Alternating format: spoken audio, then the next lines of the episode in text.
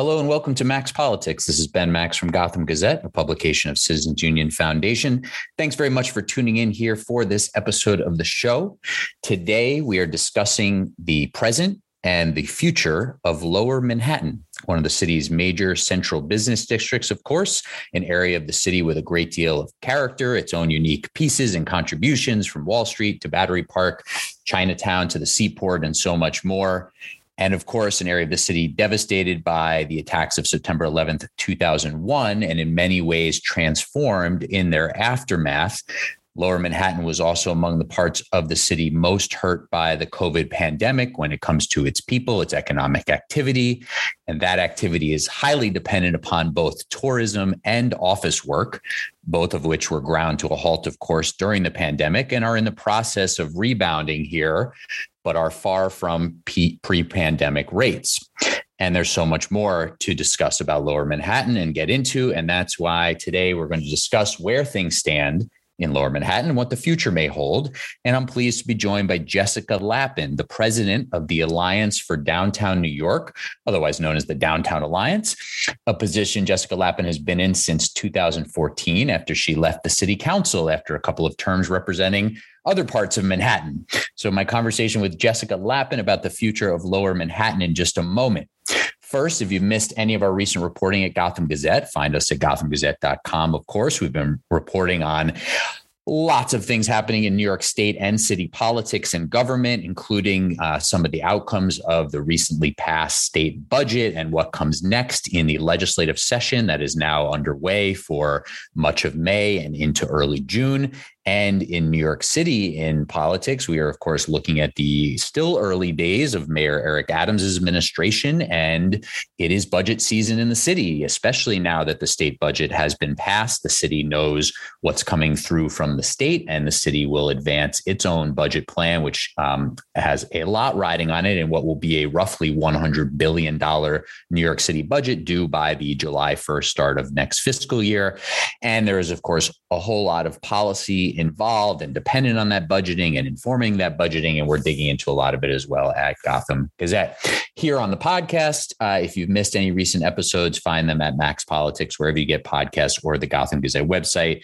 I've had a whole bunch of great guests. I won't go into the list now. You can find those um, wherever you get podcasts, or uh, as I said, at the Gotham Gazette site. All right, here on today's show, we are talking about Lower Manhattan and its future. Very pleased to be joined by Jessica Lappin, the president of the Alliance for Downtown New York and a former city council member, among other roles. Uh, the, the Alliance for Downtown New York was created in 1995 to provide service, advocacy, research, information to enhance Lower Manhattan, its quality of life, its destination for businesses and residents and visitors of all kinds. And the Alliance for Downtown New York manages the downtown Lower Manhattan Business Improvement District uh, and serves a wide swath of Lower Manhattan. And Jessica Lappin is the president of the Alliance for Downtown New York and joins us now. Thank you for being here. It's my pleasure. Um, when you hear me describe uh, lower manhattan like i did there what what did i miss what you know what when you're when you're um, talking very generally you know sort of 30,000 feet about the area that you're so invested in and helping to lead and and revitalize here um, what are some of the ways that you sort of in in sweeping ways describe lower manhattan I mean, what the first thing I say to people is is there is a definitely kind of a different feel on the streets today uh, than there was six months ago, 12 months ago. Um, you know, it, it was we, have had our ups and downs, of course, over the course of the history of, of the neighborhood, as you mentioned, and certainly through the course of the pandemic. Uh, I don't think you know what we saw here was that drastically different than what you saw in a lot of parts of manhattan um, especially kind of south of 96th street uh, and you know being a central business district obviously it's been tough losing losing our workers.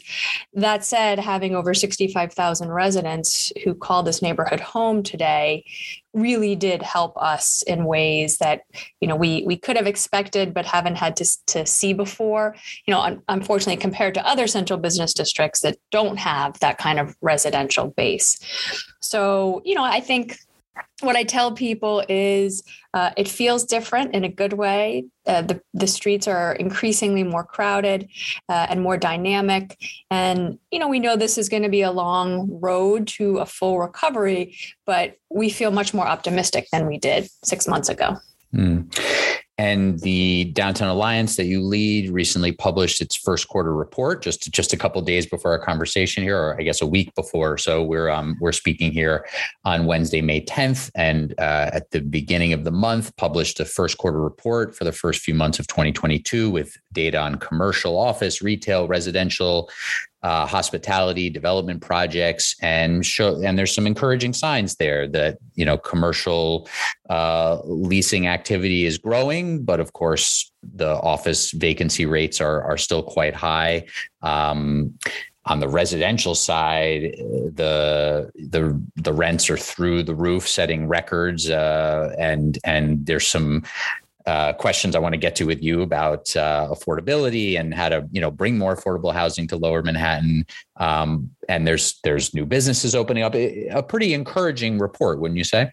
No, uh, for sure. I mean, the first mm-hmm. quarter traditionally doesn't matter what year you're in is never the best quarter mm-hmm. typically. Mm-hmm. Um, and even though clearly we're we're not where we would like to be pre-COVID, it was the strongest, second strongest quarter we've had since the pandemic hit. Um, and so uh, that was promising. We certainly hear anecdotally from our friends in the brokerage community that there are there's activity in the market uh, mm-hmm. right now for sure.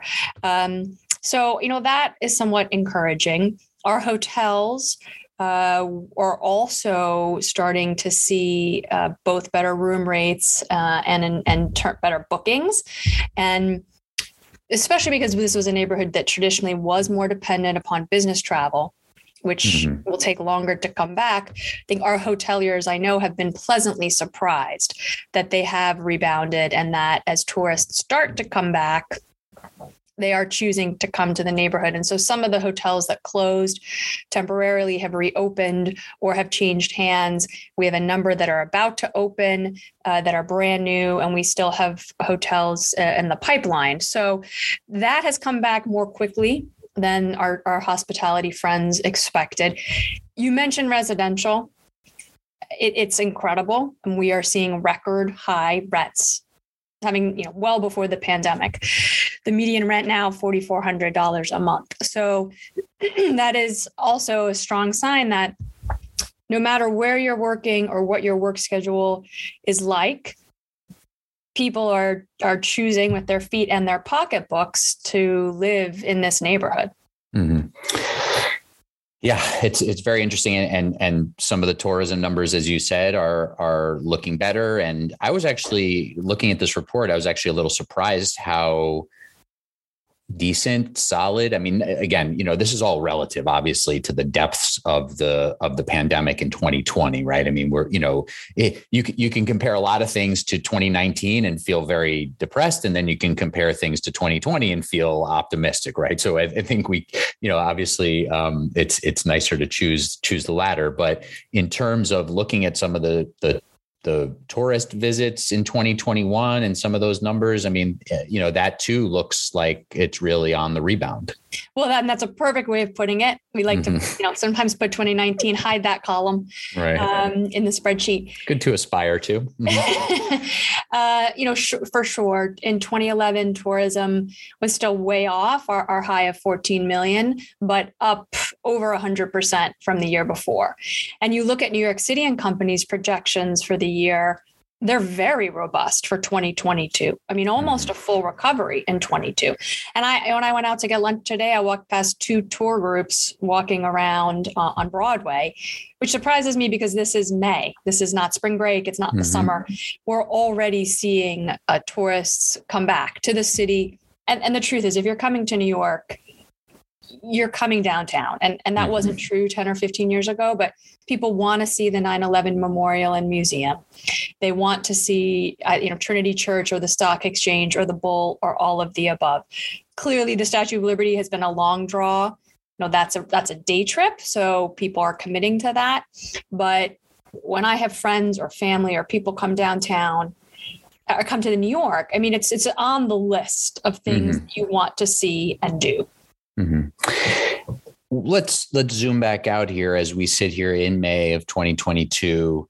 With, without going into a lot of discussion, let's just sort of throw out some top lines from your perspective what are sort of the two biggest challenges facing lower manhattan right now what would you what would you you know name three if you want I, this is not a strict a strict question but you know just sort of the big picture here what are the two or three biggest challenges that lower manhattan is facing right now well, look, one, again, it's not unique to us, but the quality of life issues that are on everybody's minds. You know, keeping the streets clean and safe, uh, making sure that the subways are running and uh, you know the, the sort of bread and butter issues that frankly mayor adams was elected you know talking about are, are true here i think we've been lucky in that it's not as bad here um, as it is in other places in terms of some of the street conditions partly because we have such a robust force you know over 100 people of, of ours who are out every day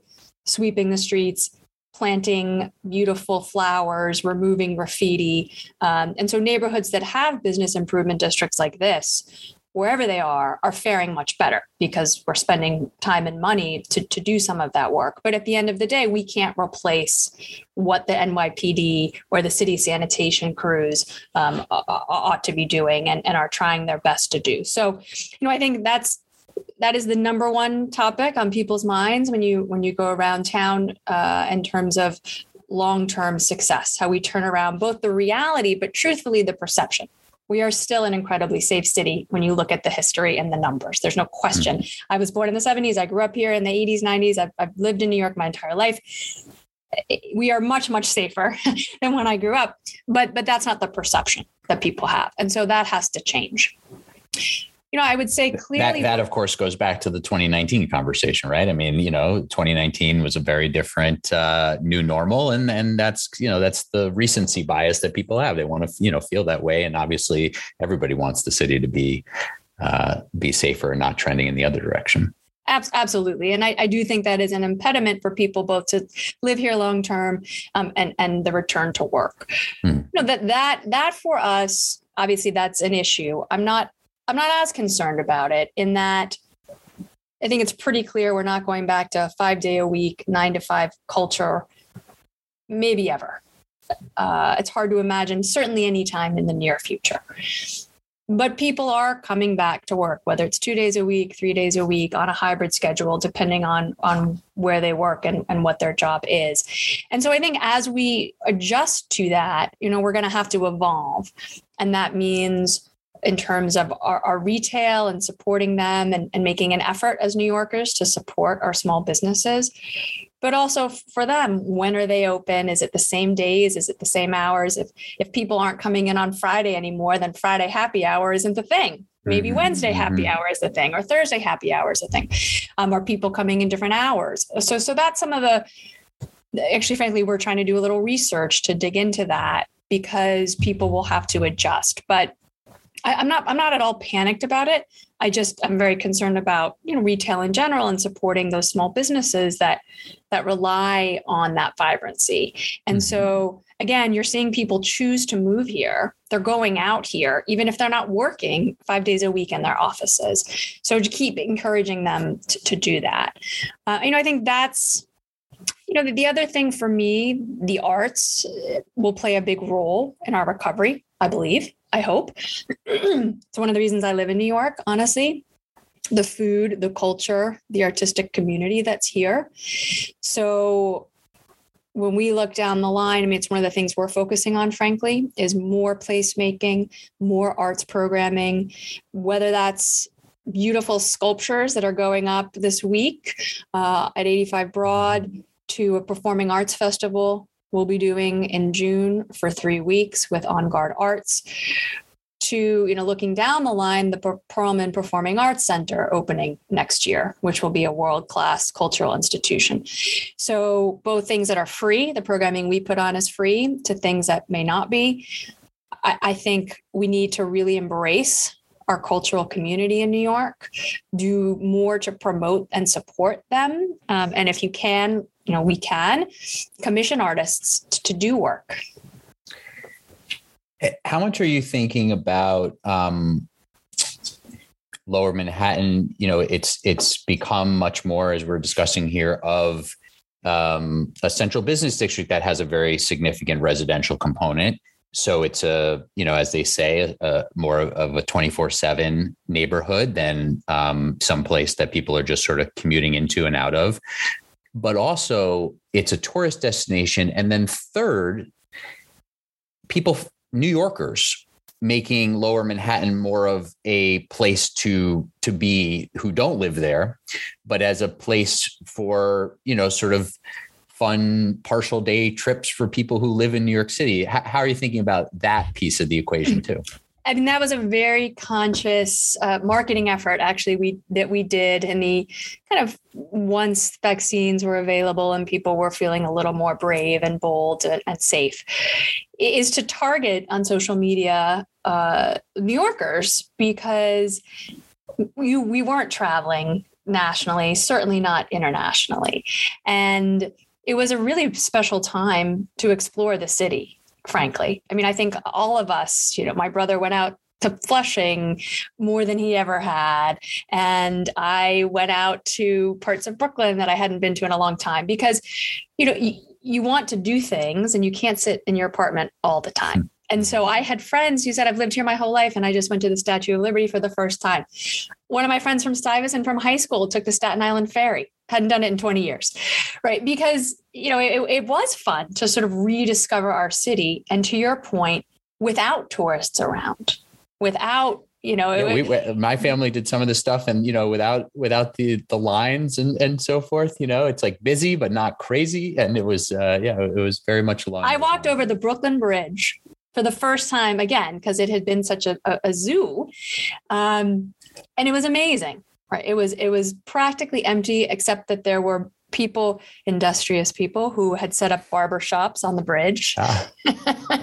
when the hair salons were that. still closed uh, um, right. okay you know but it was just it was it was a time for New Yorkers to embrace New York and explore New York. And so that, that was definitely happening organically. And we tried to promote that with, with our own marketing. Mm. Um, how do you make what are what are a couple of very sort of concrete things that you haven't mentioned yet to make it a more friendly area for the people that live there and uh, and then especially the New Yorkers who want to you know visit and enjoy um, the the area on you know a Saturday morning or whatever it might be. Um, but especially for for the people who who live in Lower Manhattan, what are a couple of keys to making it a more friendly residential area and and thus a, a friendlier area for people to visit and spend some time? Is it um, is it more pedestrian pedestrianization of parts of Lower Manhattan? Is it um, just continuing to build out, you know, some of the cultural attractions as you're mentioning. What are what are two three, four, however many you want to list of those things that are on the agenda that you really like to see and work towards enhancing? So um, a few things. I mean, I would say one, we, we have the battery, which is a beautiful marquee park. We don't have that sort of Times Square, Bryant Park space that most people associate uh, with a neighborhood. But that said, we have a lot of green open space that people who live here recognize, most of which is on the water. And so, whether it's in Battery Park City or the Esplanade or the Battery, uh, you know, continuing to improve and, and promote the open space that we have, uh, you know, has been, I think, part of our success here. We also are largely a pedestrianized neighborhood because of the old colonial street grid know, we have stop signs. We don't have a lot of mm-hmm. traffic lights, tr- truthfully, other than on you know the main thoroughfares on Broadway. So our neighborhood functions largely like as if we have shared streets because we sort of do. They're narrow. Some of them are cobblestone, etc. So that's that's something that um, I think has become more of an asset the city has been focusing on improving bike lanes, protected bike lanes and access. So that's something we're, we're happy about. We're pushing them for more bike parking as well. Uh, because again, you know, it, it's it's one square mile, but it can take a while to get around, and and we want people to feel like it's accessible both by bike and by ferry. I mean, every single ferry line comes to Pier 11. Mm. So that has been helpful for us. I mean, I think those are some of our selling points that people may not realize. Um, but you know, as I mentioned before, bringing back the programming. You know, Brookfield has their own arts program you know, they had their ice skating rink, they had the Nutcracker, they do holiday events, but all year long, um, and that will come back. At the World Trade Center, they reopened Smorgasburg a few weeks ago, and the Beer Garden, which will be open during the summer. In addition to what else they may end up planning, we are, as I said, doing our live theater performances for three weeks in June while the Lower Manhattan Cultural Council will be resuming their annual River to River Festival. Um, we're doing a Dine Around Festival in June with 30 plus restaurants where you can come and sample um, a lot of fare. So, you know, again, I think whether people feel more comfortable being outside or just want to enjoy uh, the the neighborhood and the views, having this kind of programming uh, is something that we're focusing on. Mm-hmm. Should I take um, part of your answer there to, to say that you don't think there is more room for just shutting shutting down more streets in Lower Manhattan to car and truck traffic? Is that not, you know, I mean, there there there's a way when you walk around certain parts of Lower Manhattan where um, the, the cars and trucks have almost no choice but to go quite slowly, and there is a lot of pedestrian traffic, but there's still a lot of vehicle traffic that you know makes you a little uneasy walking with a little kid or on a bike or you know those types of things. Um how, any any thoughts on on changes there or do you do you feel pretty no i mean i think i think it's it's always possible. Uh, i would say a couple of things. Again we don't have the traditional street grid so it's not as if you close 14th Street to buses only, you can just go on 13th or 12th or 10th or 11th. We don't have typical sort of north, south, east, west alternatives. We just don't. And so, logistically, for the fourth largest commercial business district in the city, but also for the residents who live here, because they're sprinkled all throughout the district. I mean, the entire south side of Wall Street is residential and they want to be able to access their buildings and they want to be able to get their deliveries as well. So um, not to say it couldn't i would say it's but it's it's a, a different challenge than in other neighborhoods. We have tried it uh, we did do it a couple of, of streets during the pandemic um, with mixed success to be perfectly honest. Mm-hmm. uh, people didn't really use pearl street um, and even the restaurants who had sort of adopted it after a few months told us that that it wasn't really working for them either. Um, Ann Street, we did a little bit longer, but again, we started to get a lot of complaints from the residents who live along Ann Street, uh, the hotel that's on Ann Street, in terms of getting hotel guests in and out. So um, I wouldn't say I, I, it's something we're we're as I said are open to, have explored, have experimented with. It's just mm-hmm. a little bit more complicated if you literally look at the map of the neighborhood. Interesting.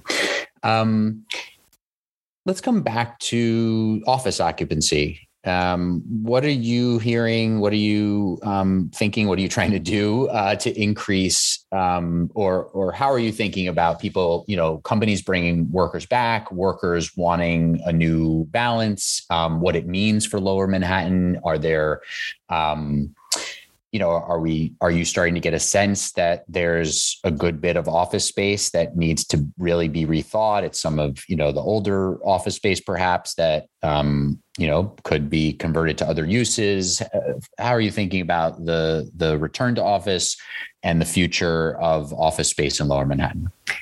I mean i, I, I do think you're going to see companies as we have who who decide they want less space. Um, we're seeing a lot of fintech companies here who are actually expanding during the pandemic and increasing their their space, which is sort of interesting. Um, over time, five years, ten years, twenty years, I think the space will be full because new companies will come and and backfill. It may take a little bit longer, but I'm pretty optimistic about that over the long haul. Meaning, I don't think we need all drastically less commercial office space mm-hmm. in the city of New York. That's just my my view over the long game. This is a, an island. It's a finite. Um, there are reasons that we have central business districts. You can get here on 12 subway lines and from New Jersey and by ferry. So you you can be living in the Far Rockaways or Coney Island or the East Village, and you can get here.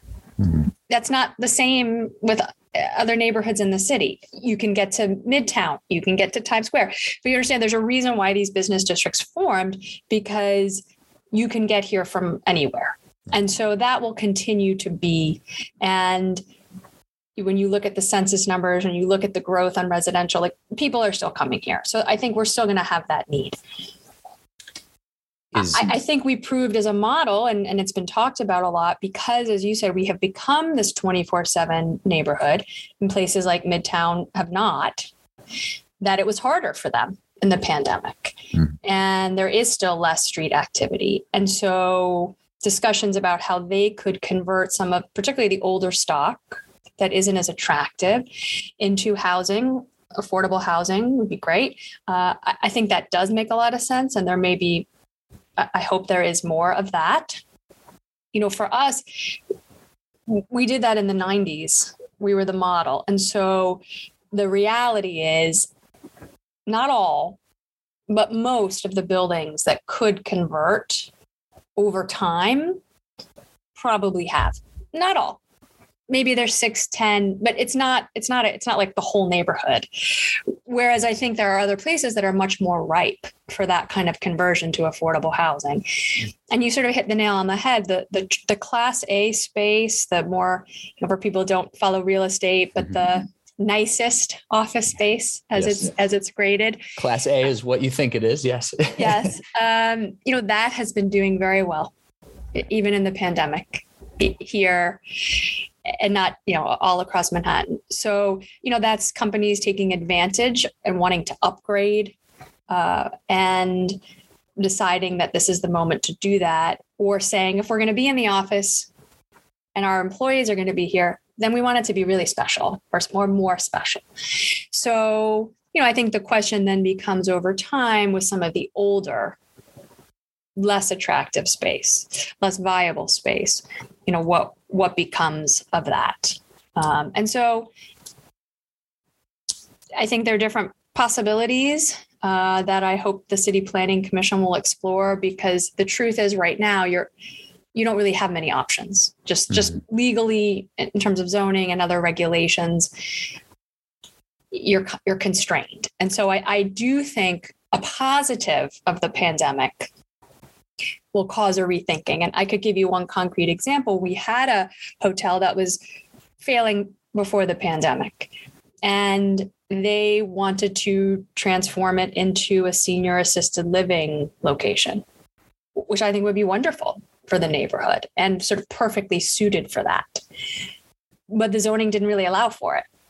And they were starting to have that conversation, you know, and then the pandemic hit so I, I, hope there you, there's more creative thinking that comes out of this of what are some of the needs we're facing and how can we make those transitions that kind of takes me to a question I, I had for you as a former city council member, especially too about zoning and, and lower Manhattan. Are there um, are there sort of more sweeping zoning changes, fixes that you think are needed in any either, you know, big or small swath of lower manhattan? Are there are there um, ways that you want the city planning commission to really rethink uh, parts of lower manhattan or any um, you know anything that you want to sort of bring to people's attention about the ways that zoning maybe has become outdated? Um, and, well i guess sort of similar sort of ta- a tag on to what i what i just mentioned was again the hotels have rebounded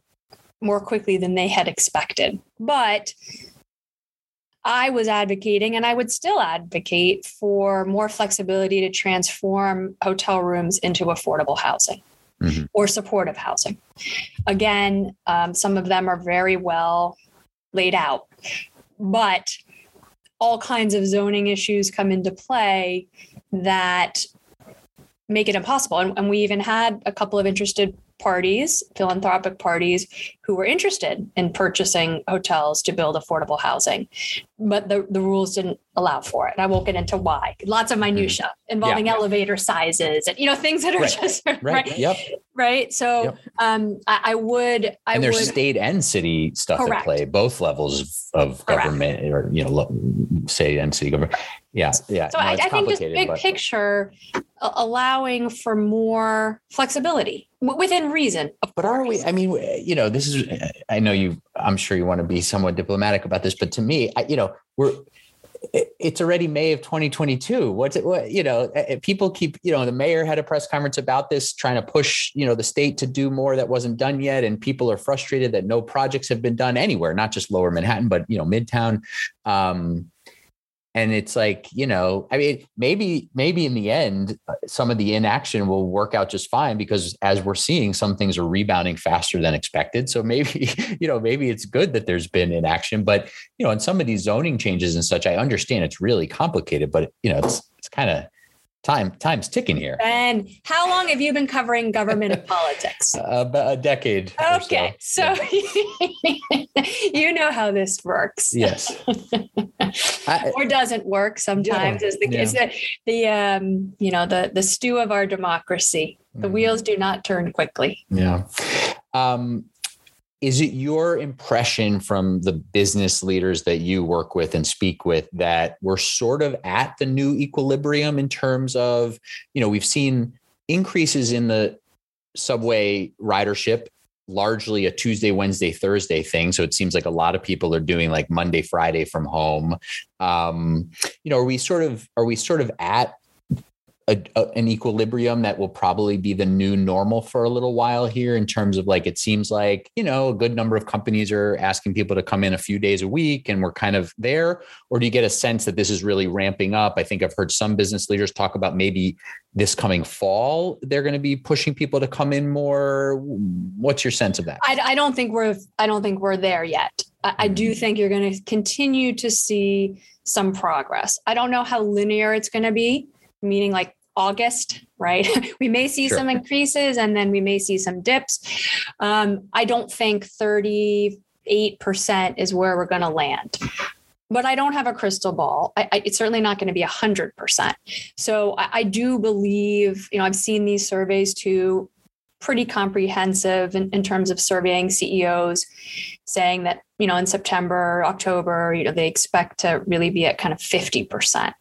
Um, and then I, I think we'll see kind of over time. We're going to have to live with this we're going to have fits and starts in terms of the disease uh, and people's attitudes and people's desires you know and, and i see it clearly here even and, and with our team there are people who want to be here five days a week and they are and our mm-hmm. office is open and they're certainly welcome to um, you know and then there are people who you know would prefer maybe not to be here three four days a week but uh, and i think some of that also will just adjust over time right? What are your own circumstances? What's going on in the rest of your life? Are you caring for people at home, whether it be an elderly parent or a young child?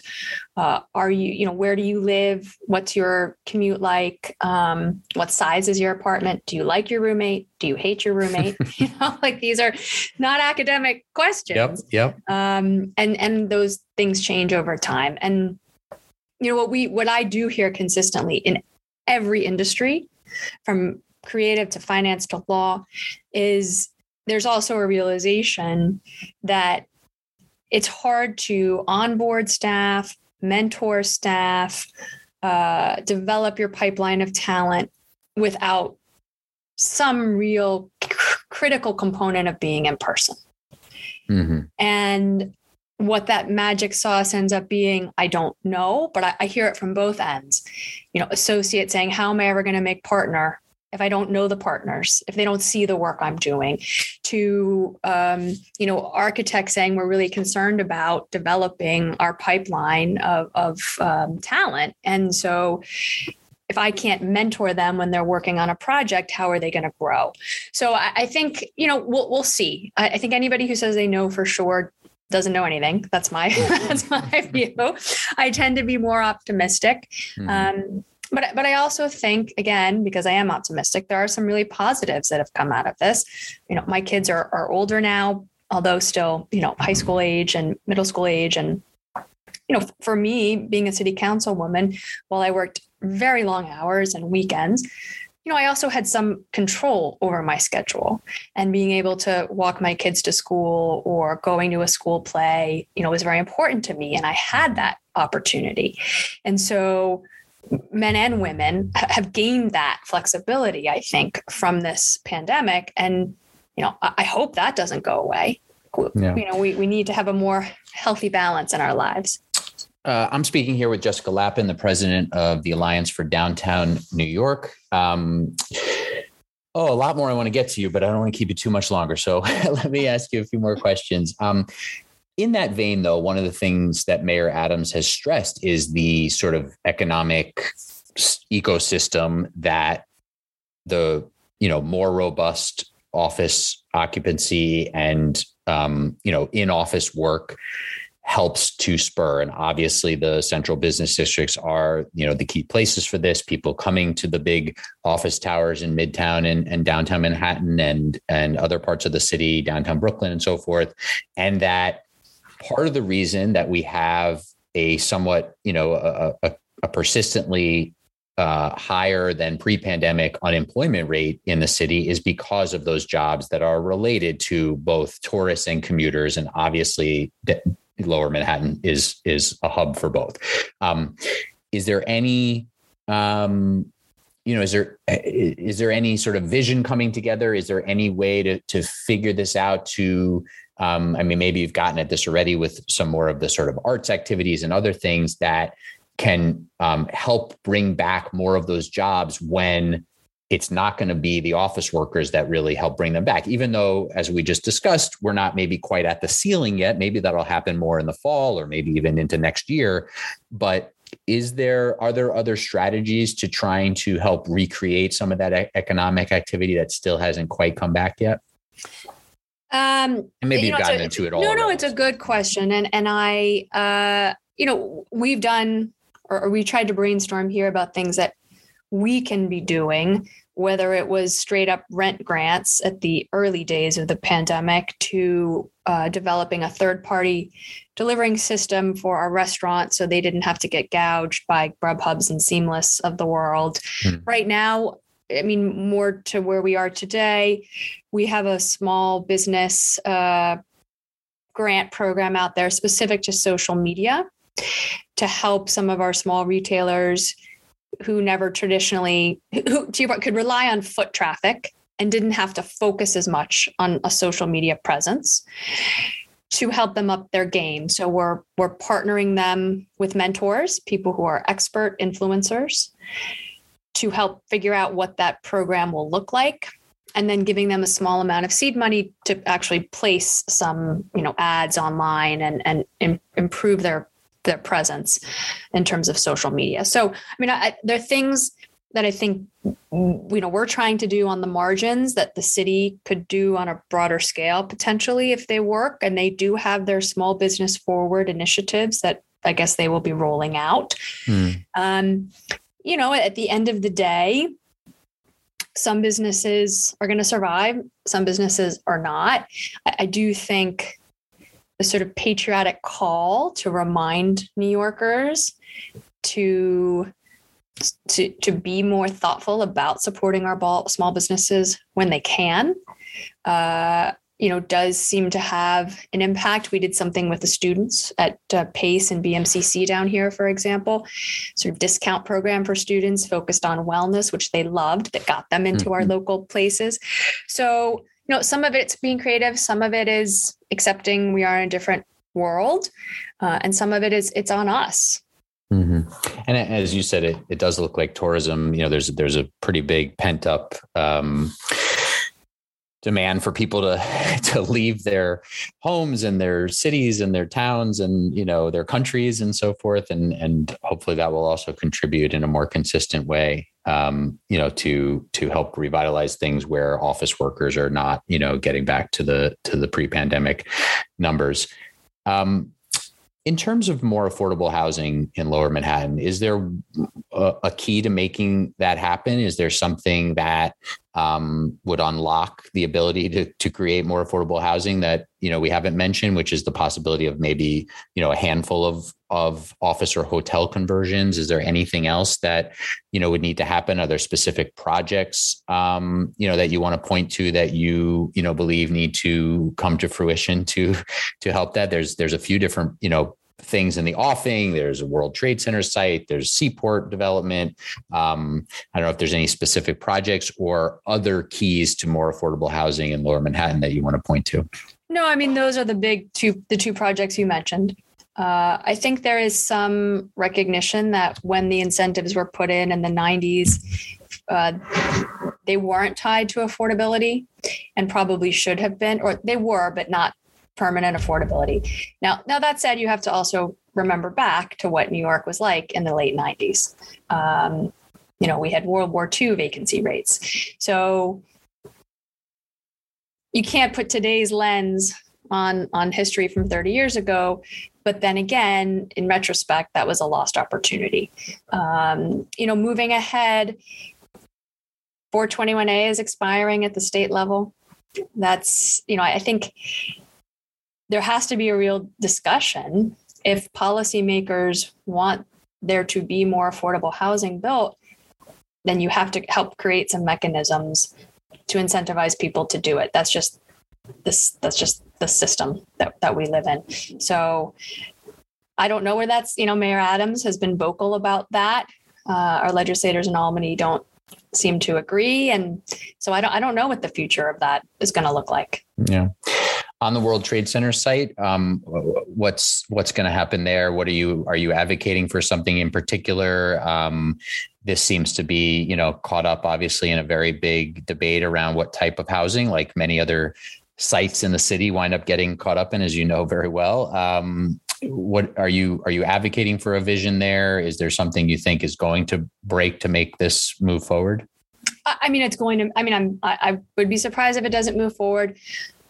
I wouldn't say I'm advocating for any one particular thing, other than I'm a, a, an idealist who's also pragmatic.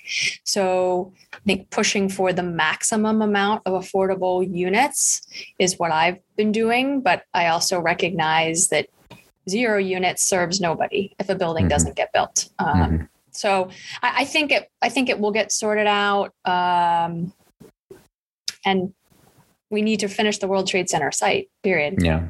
Mm-hmm. Um, th- I think there's some push though for for it to be 100% affordable housing. That doesn't seem, um, from your your vantage point, as as a plausible outcome. Correct? It would cost more than the the state of New York spends in the entire state um, per year. I mean, it's just not it's not realistic. Mm-hmm. While it would be amazing, it is just it is not. It's just it's not realistic. And I think the state's been fairly clear about that. Last question. Uh, I'll we'll we'll we'll, we'll talk Lower Manhattan um, resiliency efforts another time. That's a whole you know that's a whole sort of another avenue of of this discussion. But um, let me let me come back to actually where you started. I want to just follow up on what you said at the beginning in terms of one important thing of um, sort of quality of life issues are there specific you know there's specific actions you want? I know as you said downtown alliance does a lot but um, that you want from city government. Is it to help push ahead more on uh, tr- trash containerization programming? Is it more cracking down on uh, parking placard abuse. That's something that gets raised a lot related to lower Manhattan and other parts of the city. Any specific actions from city government that you, um, you know, are really asking for to help with quality of life, you know, quote unquote, quality of life issues in lower Manhattan? Well, yes, you hit the nail on the head. We had been talking to the city pre pandemic about containerizing residential trash. The pilot that's been in the news is for commercial waste. Mm-hmm we have a real issue with these very you know tall residential buildings on very as i said very narrow streets. And we would love love to pilot with the city a program to containerize that residential garbage. The residents would love it we would love it. Um, so we we would hope that the city would engage with us uh, on that for sure. Uh, and I, I do think there are some other, you know, a long priority of ours, long held, has been improving the already pedestrianized area really around the New York Stock Exchange.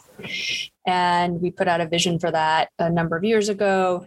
We're making progress. And then again, everything changed. But, you know, we would love to restart that conversation as well. Okay. Jessica Lappin is the president of the Alliance for Downtown New York. Thank you very much for the time and the thoughts. My pleasure. Thank you. All right. Take care.